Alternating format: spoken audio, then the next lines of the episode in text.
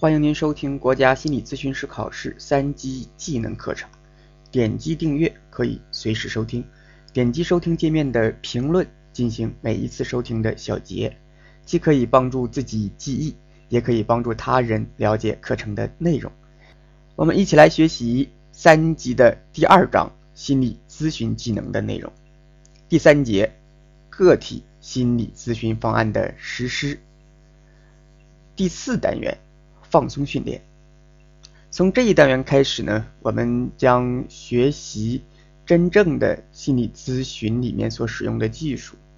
啊，前面我们所学的倾听啊、反应啊、影响性技术，这些技术呢是所有的这种啊成系统技术当中必备的基础知识。那从第四单元开始，我们所学的这个放松训练，它就是系统的基础的操作。对于心理咨询师而言呀，是要练就三门功夫的。我们只有把这三门功夫练好了，这咨询这条路你才能走得比较稳啊，走得比较长久。哪三门功夫呢？第一门啊，就是基本功。那指的是我们所学的这些理论啊，这些概念，包括了呃这种提问呐、啊倾听啊、回答呀，是这些。这是基本功，这基本功就像是呃，我们看武侠片儿啊，少林小和尚练的那个马步啊啊，每天挑水呀、扫地呀、念经啊这些事儿。对于我们咨询师而言呢，就是这些基本的概念和理论，这是基本功。如果没有这个基本功作为基础啊，如果不扎实，那可想而知。啊，我们这咨询师他看书看不明白，哈，因为呃鸡汤式的文章没问题啊，一看完之后人生激励、热血沸腾，这才能做到。但是，一旦涉及到一些个精准的概念呢，啊，一些实验呢，一些技术处理啊，就看不明白了，因为基本功不够。所以，得如果想做好心理咨询，你得先把这门功夫学好了，就是基础知识。那第二门功夫呢？我们可以把它叫做内功啊，内功。其实它指的是心理咨询师的个人成长，就是咨询师的个人的修为，他人格层面的这种魅力。那在一个咨询的过程当中，咨询师和来访者之间呢，建立了比较呃特殊的而又亲密的这种关系。这种关系啊，在短时间内。就可以走进来访者的内心世界。可是呢，这里面也是有问题的，因为如果咨询师他自身的人格缺陷比较明显，或者是呃他自己有很多的困惑呀、纠纠缠呐，啊，他心里面就像是一个黑洞、一个漩涡一样。那他说我一个人啊，我还能把它压得住啊，我用有用一套用一道符把它封印起来，也是能做到的。但是，一旦遇到有类似的这个事儿，比如说有这么一个和和这样这个咨询师有类似冲突的这么一个求助者，哎，来了这么一个人，他不是刻意的，但是却很明显的把你的封印给你揭开了，那你心里面的妖魔鬼怪可就都出来了。你想想，这个咨询，别说对求助者，对你咨询师都是一个莫大的伤害。所以，咨询师的这种。个人的成长，个人的修为是非常非常重要的。那我们在后续啊，可能会有这种啊实战的课程，而这个课程里面必备的一个就是心理咨询师的个人成长。这个指的就是内容。我们可以举刚才说那个武侠片的故事。假如说有这么一个人啊，他说。我我发愿啊，我想做一个武林高手，一统江湖。谁都有这志向，可以想想，他也做啊。他在这个路边摊上啊，或者是哪个山洞里面捡了一本武功秘籍啊。这功武这本武功秘籍上上面上面写着啊，写什么？哎，要想要想成功，会到自宫是吧？啊，不是这个啊，他这上面写的说是啊。这个这个，你要学会这门功夫啊，啊，你就可以一统江湖了。哎，这功夫是怎么回事呢？只需要啊，你站稳了啊，运气，轻轻一挥掌，以某一个角度，对方一定打不过你。假如说是这么说的，哎，这个人啊，练这功夫他不难啊，挥手都会，有胳膊有腿的都能做到。但是呢，由于他内功没有，没练过这个内功，他觉得自己已经学了一身本事了，结果他到这个什么少林、武当、峨眉啊去挑战去，那他跟人家打不过。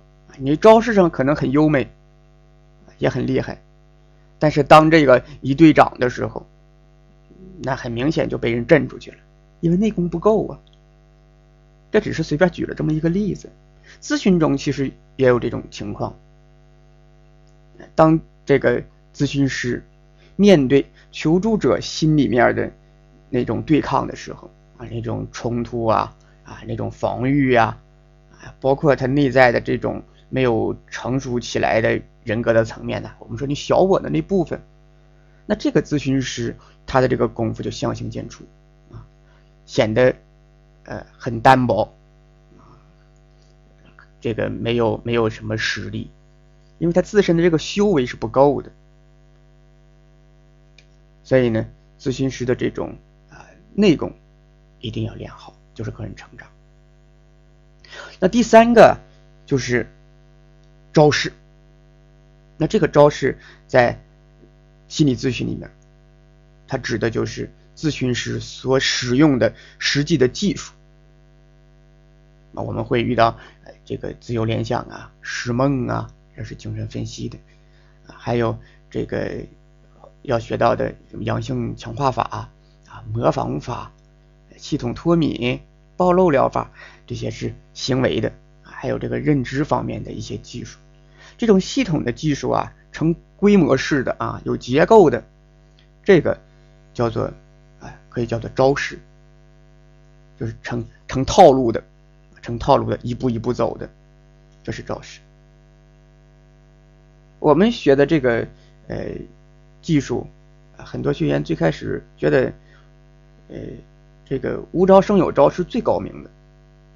我们看到有一些非常呃成熟的。呃，有本事的这个咨询师啊，在咨询的过程当中，并没有刻意的去去按照这个步骤走啊，用这个技术一步一步的做咨询，就好像是啊轻描淡写。哎，但是来访者觉得非常好，而且他的问题化于无形没了，觉得很神奇。那可能说这真是无招无招胜有招，厉害。但是这是一种意境啊，这都不知道咨询了多少个个案，成长了多少次才能达到这种程度。我们最开始学可以有这个大方向，但是我们现在还做不到。我们还是要找事。你想啊，我们的这种呃所学的基础，我们所学的这种问听答啊，还有各种反应具体化、面质这些技术。它都需要在具体的这些咨询技术里面呈现，也就是说呀，这些咨询技术它其实是我们所学习的这些技术的，呃，这些技术的这些知识的一个载体啊。如果没有这个技术作为一个载体，这些东西你是呈现不出来的。当然到后期了，你可能运用运用自如，啊，就就就是随便的呃。一句话可能是随便的一句话，当然带上引号也不随便。这里面就可能蕴含了很多很多的深层次的东西，但是这是后话了。所以呢，我们还是得学招式，也就是技术。在这里，我们所遇到的这个技术叫做放松训练啊。以前的这个二零零五版、零六零七的没有这个，没有这个放松训练，这是后期改版之后加进来的。啊，放松训练，这个放松训练呢，呃，教材上写的详细啊，不能再详细了，就已经详细到极致了。当然，我这样说可能是呃有点夸张，不过据我现在手头所有的关于呃这个技术和催眠方面的资料来看，这已经是真的是详细致知。这个放松训练呢，哎。他他在这个呃各种催眠的教材里面都有所呈现。因为催眠中的一步，它其实就是放松啊，这里面已经写的非常详细。所以如果把这放松训练哎学明白了，那你这个催眠的初阶的课程啊，应该就没什么问题，呃，已经就学会了，你这省了好几千块钱呢啊！以前的碎片更贵，这是放松训练。呃，放松训练呢，又称松弛训练啊，松弛训练，它是一种通过训练。有意识的控制自身的心理生理活动，降低唤醒水平，改善机体紊乱功能的心理咨询与心理治疗的方法。简单来说呢，是有意识的控制自己，从而让自己的这种焦虑的水平降下来，就这么一个方法。放松训练是我们所接触到的第一个。系统的心理咨询疗法，那后面我们还会学到阳性强化法、合理情绪疗法。二级学员呢，呃，还会学到系统脱敏法、冲击疗法、厌恶疗法、模仿法、生物反馈法、认知行为疗法以及求助者中心疗法。在学习这些疗法的时候呢，有三点是需要注意的。哪三点呢？第一个是原理，第二个是步骤，第三个呢是注意事项。还有这三个方面，我们在学习啊复习的时候要抓住这三点，因为这三点它侧重的考你。首先，我们来看一下放松疗法的原理是什么。放松训练呢是行为疗法中使用最广的技术之一。是在心理学实验的基础上建立和发展起来的咨询和治疗方法。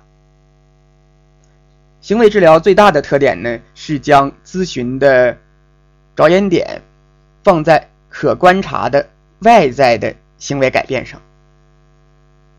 放松训练的基本假设呢，就是改变生理反应，主观体验也会随着改变。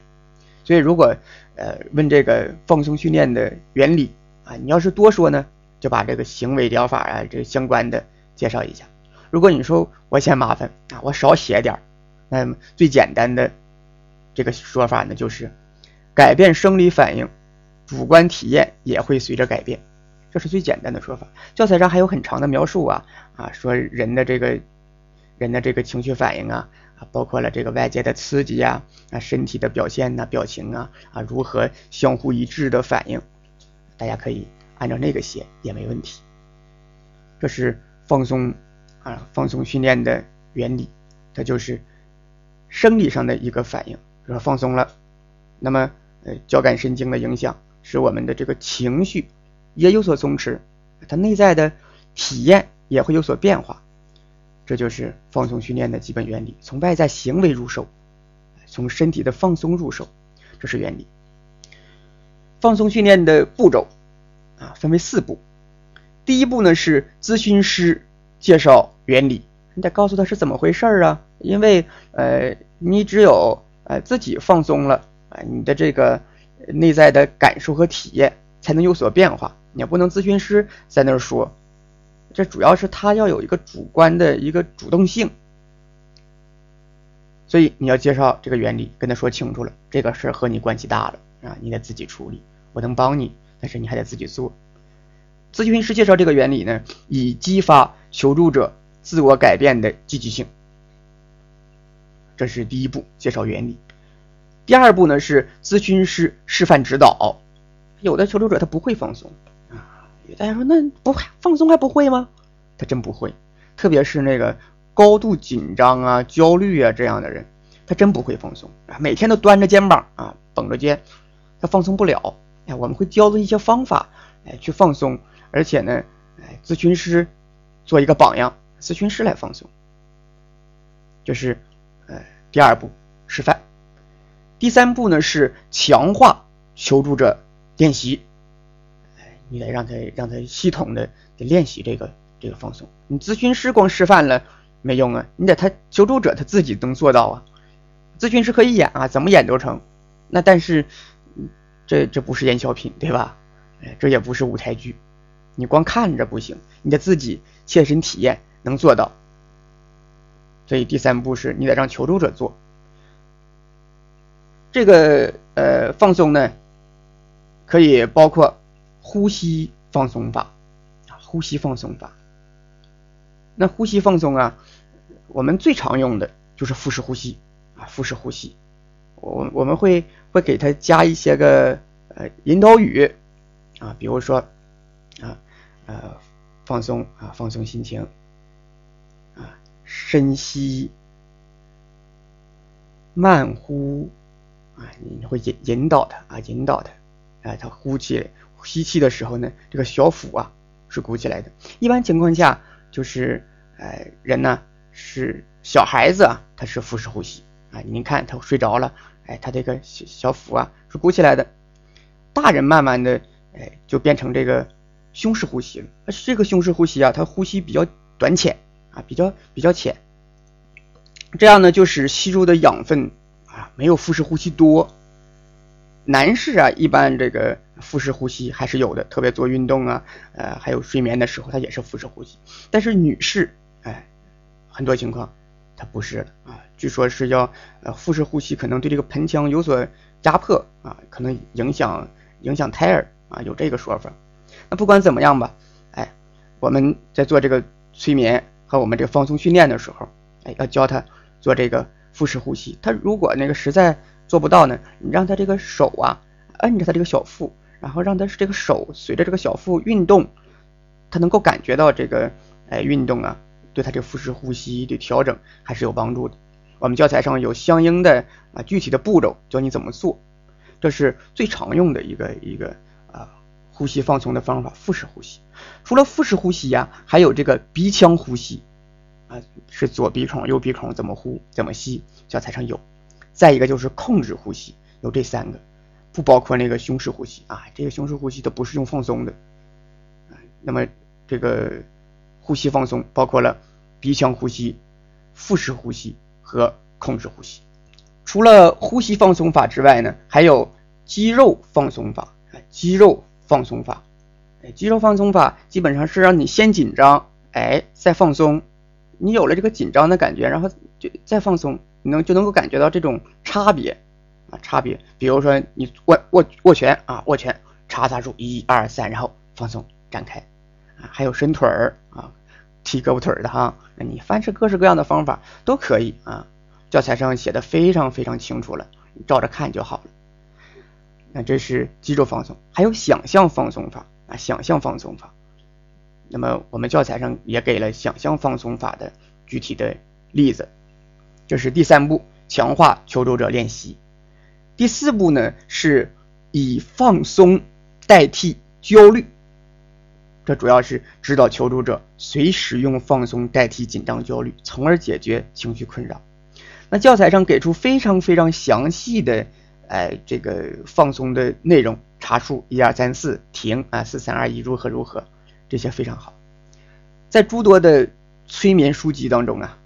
能够把呃催眠的这个导入，哎写的如此详细的还真不多啊！你去找各种催眠的教材，你就发现他能够把这个导入的过程，就放松的过程写的这么详细的。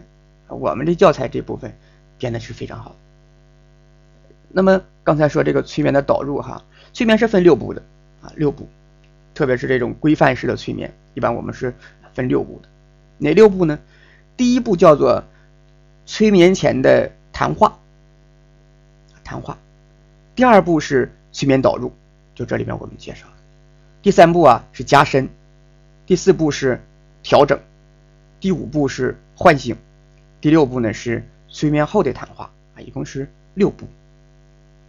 这个催眠前谈话呀，就相当于我们咨询里面的那个摄入性的会谈，哎，它是搜集资料。哎这个整理这个资料，知道你是怎么回事儿啊？有什么样的催眠的目标啊？有哪些禁忌啊？有哪些喜欢的地儿？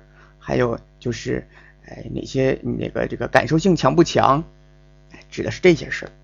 而导入呢，基本上我就是用到了我们这里面的这种放松训练，这种放松，因为人一旦放松啊，他内心世界啊他也松弛了，他的潜意识也容易出来，这个这就是导入。所以我们如果是呃学好了放松的，就是放松训练这一部分，你就等于呀将初阶的催眠技术啊学到了，学到位了。大家呢可以将教材上的这个指导语录下来啊，自己录，哎，然后你再听，就是这个对对睡眠来说是非常有好处的。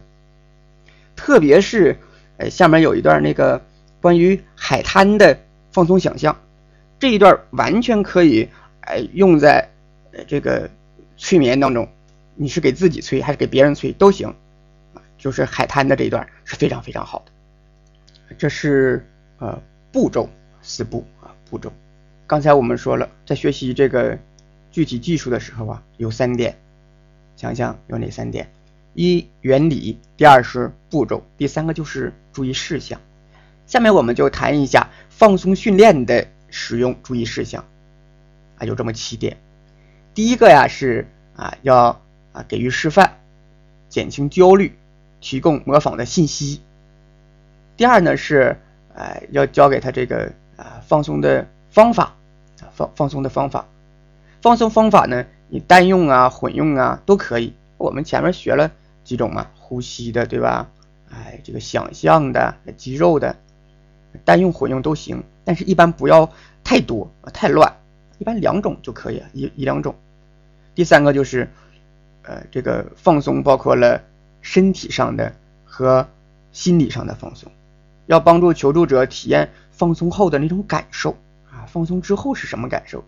这个感受，呃，我们学的这个这个呃呃强化啊，就是操作条件反射里面曾谈过，这个结果呀，对他这个行为再次出现是有强化作用的。他体验的非常好，他就会再放松，对吧？我们会说啊，越放松越舒服，越舒服你越放松，哎，它有这么一个循环。第四个呢，注意的是要集中精力啊，避免打扰。五，引导语呢可以使用录音，也可以口头啊口头说。呃，训练开始的时候，呃，一般是以这个口头为准，后期可以录音自己听。第六步呢，是对暗示性强的求助者效果比较好。这这个放松训练呢，对暗示性强的效果比较好。如果是呃他这个独立性比较强，这种求助者呀。可以参考其他的方法，不是非得用这一个方法。七是可以啊，要这个这个促进求助者领悟，啊，让他能够随时放松。这就是关于呃放松训练的内容。那第三、第四单元呢，主要学习了放松训练的原理、步骤和注意事项。在下一单元，我们将学习另一种重要的行为疗法。也是考试的重点，叫做阳性强化法。阳性强化法的这个原理呀，是斯金纳的操作性条件反射。好，这一节课我们就到这里，下节课我们再见。